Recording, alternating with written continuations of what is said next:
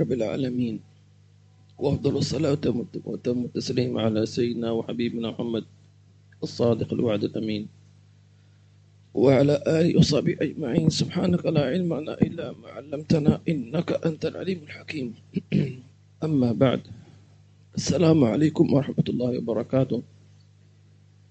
وفي هذا الدرس الليلة نكمل فيما يتعلق بنعيم من نعيم الجنة، بل هو أعظم أنواع النعيم، ألا وهو النظر إلى وجه الله الكريم. اللهم ارزقنا ذلك، آمين في عافية. أخذنا في الدرس الماضي فيما يتعلق في الجنة قوله سبحانه وتعالى للذين أحسنوا الحسنى وزيادة. هذه الزيادة من عادة الله عز وجل أنه يشوق عباده.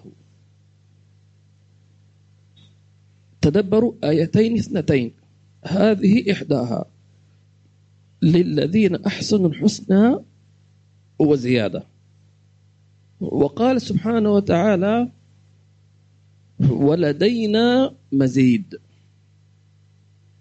طيب، حينما يقول الله لك أنني سأعطي زيادة على ذلك، لكن هذه الزيادة ما مقدارها؟ ما كنهها؟ ما هي؟ هل هذه الزيادة إذا أعطيتها تزداد وتزداد وتزداد، أم هي زيادة فقط؟ فكل ذلك يمكن، لأنك حينما يتعلق الأمر بالله عز وجل وبأنه المعطي، فلا تسأل عن حد هذا العطاء ولا تسأل عن مقداره. فقال سبحانه وتعالى هذا عطاؤنا فمن أو أمسك بغير حساب. اللهم اجعلنا من أهل هذا المنفعة، آمين. أيضا أخذنا في الدرس الماضي أنواع النعيم في الجنة، أعلاها لذة النظر إلى وجه الله الكريم. أيضا من نعيم الجنة العبادة التي كنت تحبها في الدنيا، تمام، من تلاوة قرآن، من صلاة، إلى غير ذلك، بل يكون أيضا من نعيم القبر. أيضا من أنواع النعيم زيارة الأحباب والإخوان في الله عز وجل في الجنة. وقلنا أن هذا إذا كانت الزيارة لله عز وجل. وقلنا أيضا يمكن هذا حتى لزيارة الموتى، لأن من مقاصد زيارة الصالحين في قبورهم والصحابة في قبورهم وآل بيت النبي صلى الله عليه وسلم والعلماء أنك تنوي زيارتهم في الجنة، فإنك زرتهم بعد موتهم، وترجو من الله عز وجل أن يرزقك زيارتهم أيضا في الفردوس الأعلى. هذا نعيم. كل صالح تزور في الدنيا حيا أو في قبره بنية صالحة، تمام، تكتب لك هذه الزيارة إن شاء الله في الجنة. أربعة، هو أعظم من هذا كله زيارة النبي صلى الله عليه وسلم، تمام. وقلنا زيارة النبي صلى الله عليه وسلم في الدنيا يتعلق عليها أشياء. زيارة النبي صلى الله عليه وسلم لا خصوصية تختلف عن زيارة غيره من الأنبياء ومن الصحابة من أهل بيت النبي صلى الله عليه وسلم. أولا قال النبي صلى الله عليه وسلم من زارني ميتا فكأنما زارني حيا. هذه بشارة للأمة كلها التي أتت من بعده، يا أيها المسلمون حينما تزورون النبي صلى الله عليه وسلم في قبره فكأنكم زرتوه حيا. يعني ماذا تريدون أكثر من هذا؟ كل واحد يقول أنا أتمنى أزور النبي صلى الله عليه وسلم في المدينة، يا ليتني كنت في زمانه ويا ليتني كنت في زمن الصحابة. طيب هذا موجود، من زارني ميتا فكأن من زارني حيا، هذا واحد. الشيء الثاني أن قلنا أن زيارته يردون الناس عليه في على الحوض كورودهم على قبره، تمام. ثالثا أنه قال جاء عنه صلى الله عليه وسلم من زار قبري وجبت له شفاعتي، هذا يوم القيامة، اللهم اجعلنا منهم. رابعا أنك إذا زرته يرجى أن يزورك في جنتك إن شاء الله تعالى. كل واحد منا يتمنى أن النبي يزوره أو تزور النبي صلى الله عليه وسلم، والنبي صلى الله عليه وسلم من عادته أنه يرد يعني الهدية بالهدية بأعظم منها، فيكون تزاور في الجنة. وما أظن أن هناك نعيم لذيذ أو ألذ من أنك تزور النبي صلى الله عليه وسلم أو أن يزورك النبي صلى الله عليه وعلى آله وصحبه وسلم. فاللهم اجعلنا وإياكم منهم، آمين في عافية. تفضل.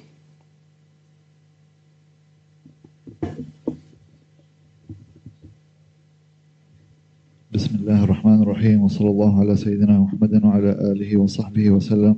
اللهم صل عليه وسلم. من كتاب الحديقة الأنيقة في شرح العروة الوثيقة في علم الشريعة والطريقة والحقيقة للإمام الشيخ محمد بن عمر مبارك الحضرمي الشافعي رحمه الله تعالى، ونفعنا به وبكم وجمعنا به وبكم في الفردوس الأعلى رضي الله عنكم، إلى أن قال: وعن أبي هريرة رضي الله عنه وقال تعالى: وجوه يومئذ ناظرة إلى ربها ناظرة. وعن أبي هريرة رضي الله عنه أن أناسا قالوا: يا رسول الله، هل نرى ربنا يوم القيامة؟ فقال: نعم. هل تضارون في رؤية القمر ليلة البدر؟ قالوا: لا. قال: هل تضارون في رؤية الشمس ليس دونها سحاب؟ قالوا: لا. قال: فإنكم ترونه كذلك. فذكر الحديث بطوله، رواه البخاري ومسلم. نعم. في الآية وجوه يومئذ ناظرة إلى ربها ناظرة، في العقيدة الإسلامية أنه هذه الآية تثبت أن الناس أو أهل الجنة سيرون ربهم. طيب، سيرون ربهم، لكن اختلفوا هل يمكن للعبد أن يرى الله في الدنيا أم لا؟ هل يمكن أن يرى الله في المنام أم لا؟ أما في المنام فلا يمكن، ولكن يمكن أن يرى يعني شيء من تجليات الصفات. فتجد بعضهم يقول أنا رأيت الله عز وجل، وما رآه الرؤية الحقيقية، وإنما هي كما قال رأى تجليات من الاسم فظن أن هذا هو الله عز وجل، إنما هي صفة من صفات التجلي.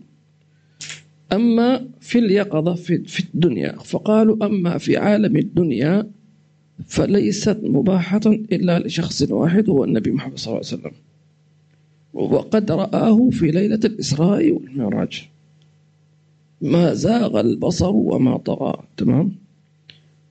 وقال: ما كذب الفؤاد ما رأى. وهنا أيضا خلاف، هل رأى بقلبه أم بعينه؟ فقالوا المعتمد أنه رآه بعينه، تمام. أما سيدنا موسى حينما قال ربي أرني حينما قال سيدنا موسى لله عز وجل في حينما قال أرني أنظر إليك، ماذا كان الجواب؟ قال: لن تراني. وفي اللغة العربية النفي ثلاث أنواع: لا ولن ولم. تمام. لا في الحال، لم في الماضي، لن في المستقبل، يعني الباب مغلق.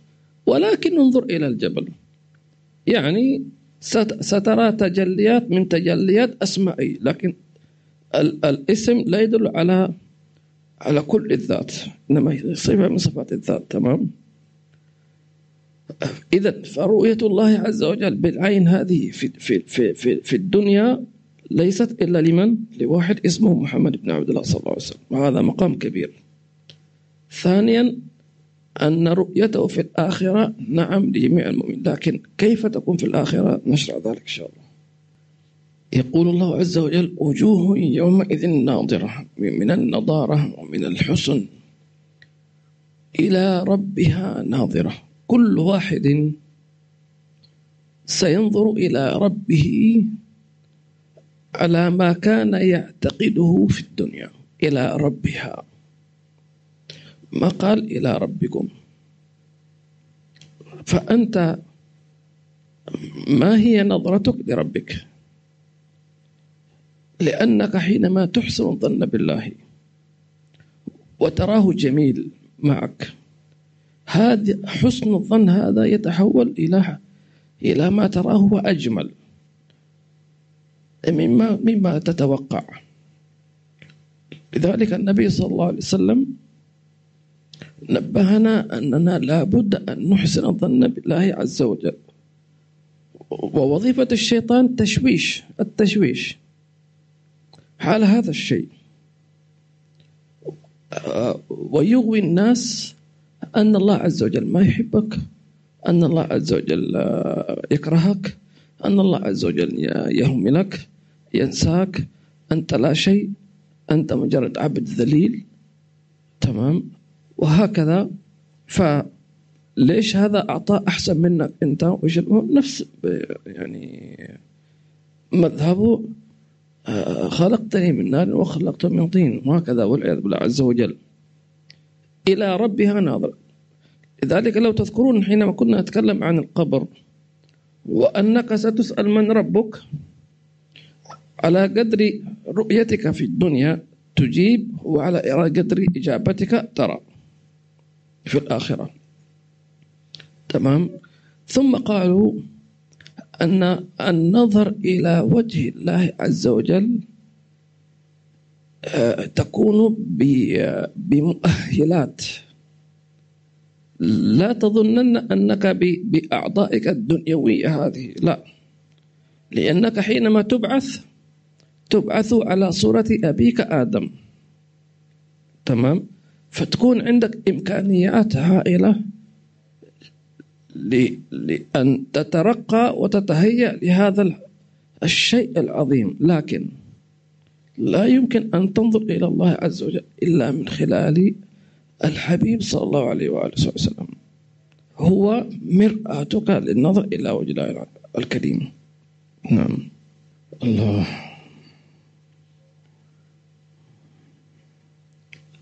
هل هناك، طبعا الحديث هنا أن الصحابة سألوا النبي صلى الله عليه وسلم، الصحابة رضي الله عنهم أصحاب فهم وأدب، لما علموا أن سيدنا موسى طلب الرؤيا وقال له الله لن تراني، خلاص تأدبوا. لكن سألوا في الآخرة، الدنيا خلاص، إذا كريم الله موسى قال له ربه لن تراني ولكن انظر إلى الجبل، فسألوا النبي صلى الله عليه وسلم: هل نرى ربنا يوم القيامة؟ تمام. هنا نستفيد حسن السؤال، حسن الأدب، لأنه هذا نبي صلى الله عليه وسلم. ليش؟ لأنه ممكن بعض الناس يقول: يا أخي أنت أسأل أي سؤال، لا تتحرج. جميل، ولكن أحيانا بعض الأسئلة تفتح أبواب للشياطين. فمثلا لو سألوا سؤال النبي صلى الله عليه وسلم وكان الجواب لا، هنا يأتي الشيطان: ليش؟ قل له ليش؟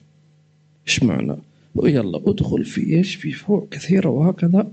فلذلك أحيانا النبي صلى الله عليه وسلم يغلق هذه الأبواب، وأخبر الصحابة أن من أسباب هلاك الأمم السابقة كاليهود والنصارى كثرة اختلافهم على أنبيائهم وكثرة سؤالهم. لو كان واحد يقول طيب يعني ما نسأل، نقول اسأل بنية الاستفادة الممكنة التي تفيدك، لكن عندما تقول هذا أرى ربي في الدنيا، أنت في هذا الشيء غير مطلوب منك، لأن هذا عطية، هو الذي يعطي ما يعطي، مش شغلك أنت. تمام؟ يعني مثلا واحد قال له مثلا والده أريدك أن تعمل كذا، فقال له ابنه كم تعطيني؟ هذا سوء أدب، صح؟ كيف أنا أبوك، أنت لابد تخدمني، ما تسألني ليش. تمام؟ فلذلك كذلك العبد مع الله عز وجل.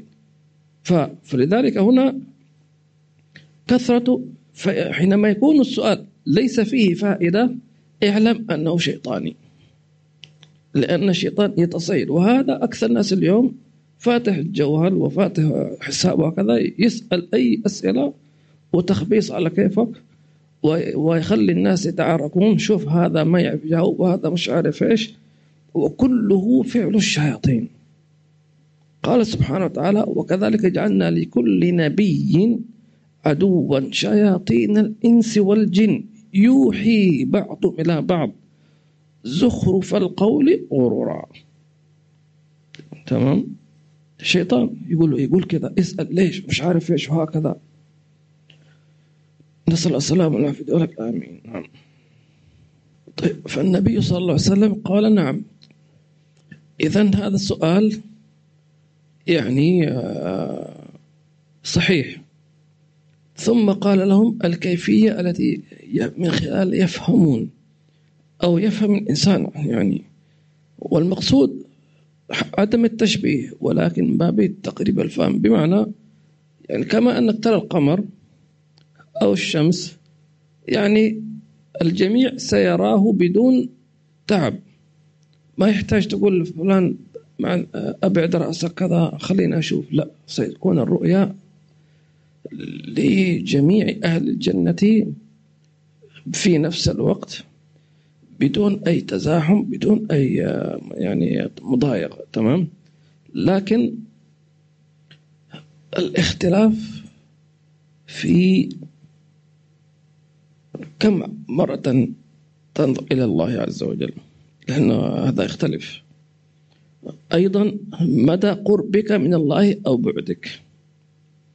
فقالوا أن يوم الجمعة طبعا في الجنة ستكون أيام موجودة، السبت الجمعة والسبت والأحد إلى آخره، فيكون يوم الجمعة إيش هو؟ يوم النظر إلى وجه الله الكريم لعموم أهل الجنة، يعني هذا نظر عام مثل صلاة الجمعة،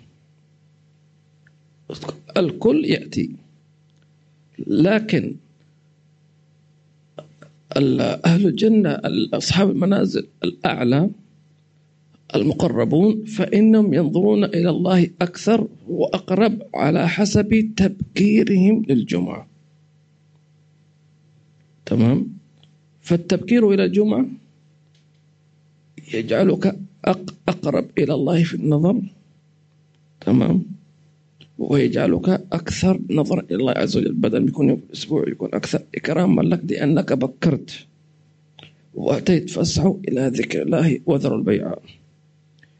الله وكل من أتى بعد دخول الوقت فهو متأخر.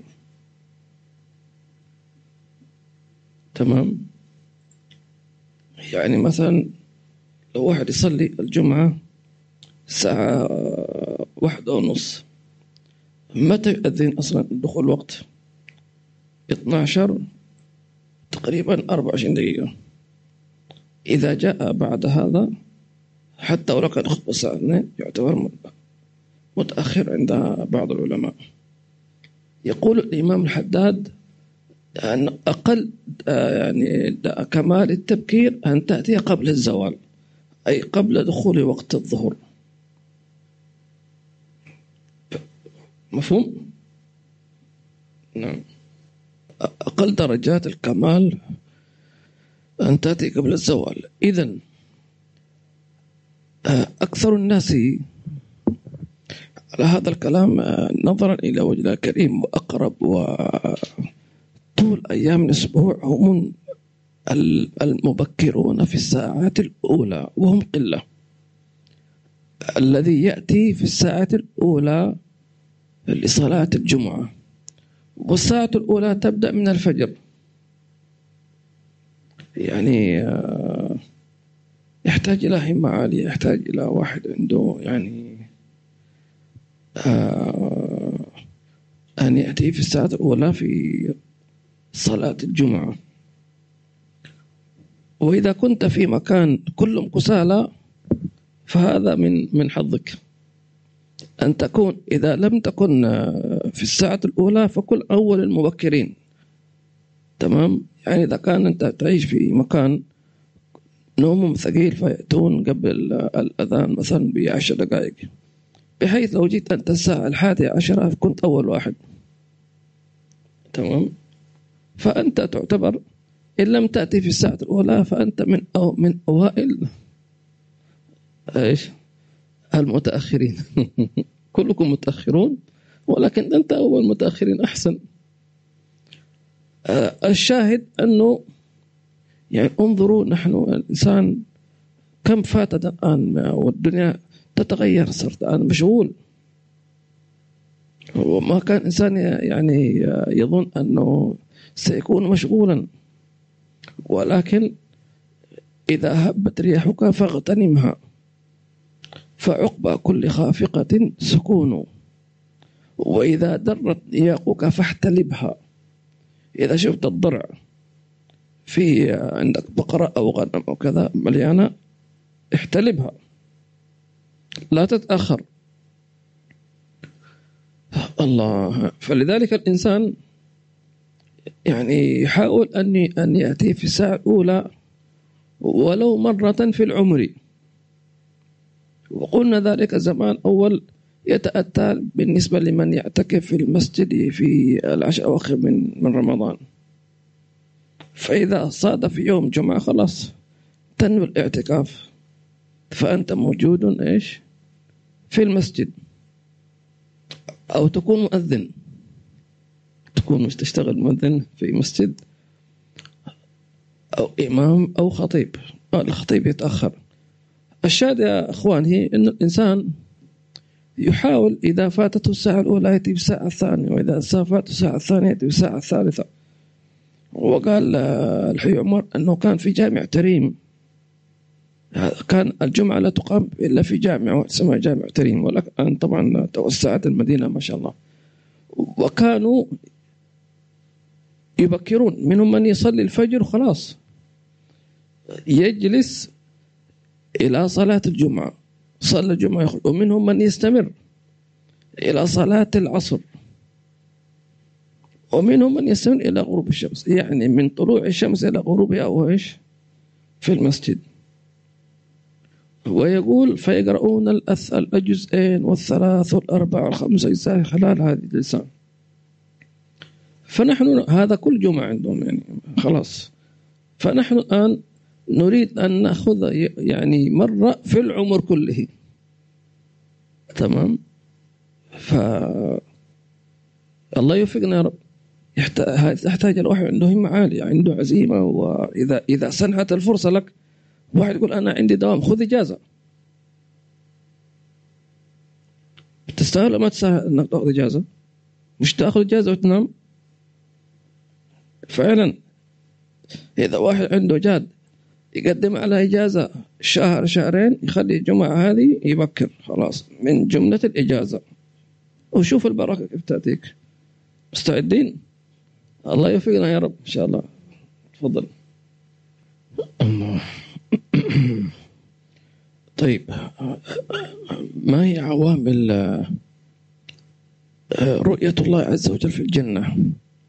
أول شيء أن نعلم أن رؤية الله عز وجل هذا نعيم خاص في الجنة. تمام، مثل ما قلنا سابقا أن هناك نعيم عام لجميع المؤمنين اللي هو جنات تجري من تحت النهر. تمام، هذا نعيم لكل من دخل الجنة. ثم يبدأ شوي التميز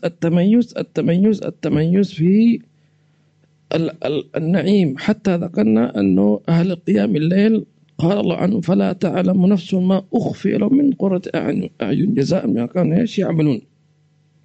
وفوق هذا أيضا أناس مختصون بالنظر إلى وجه الكريم لكن على شكل أبهى وأجمل. فما هي العوامل أو ممكن نقول التي تهيئك إن شاء الله تعالى أن الله يكرمك بهذه الرؤيا؟ فما هي العوامل التي تعين على هذه الرؤيا إن شاء الله؟ نعم، زاد غض البصر عما حرم الله عز وجل، ومنها غض البصر عن زهرة الدنيا. تمام، لأنه حينما يمد الإنسان عينيه إلى فتنة الدنيا فإن القلب سيتعلق بها ويحبها ويعشقها، وهذا هو الحجاب. لأن من أنواع الحجاب الذنوب، تمام، أو الحجب القاطعة عن كمال النظر لوجه الله تبارك وتعالى. فإن الله عز وجل يحب من عبده أن يترك الشيء ما تهواه نفسه لله عز وجل حتى يكرمك تبارك وتعالى. إذا أول عامل من عوامل التهيئة لنظر لوجه أن يغض الإنسان بصره عما حرم الله، ثم يغض بصره عن فتنة الدنيا إلا للضرورة أو للتفكر. اللهم أعنا على ذلك بساعة، وهكذا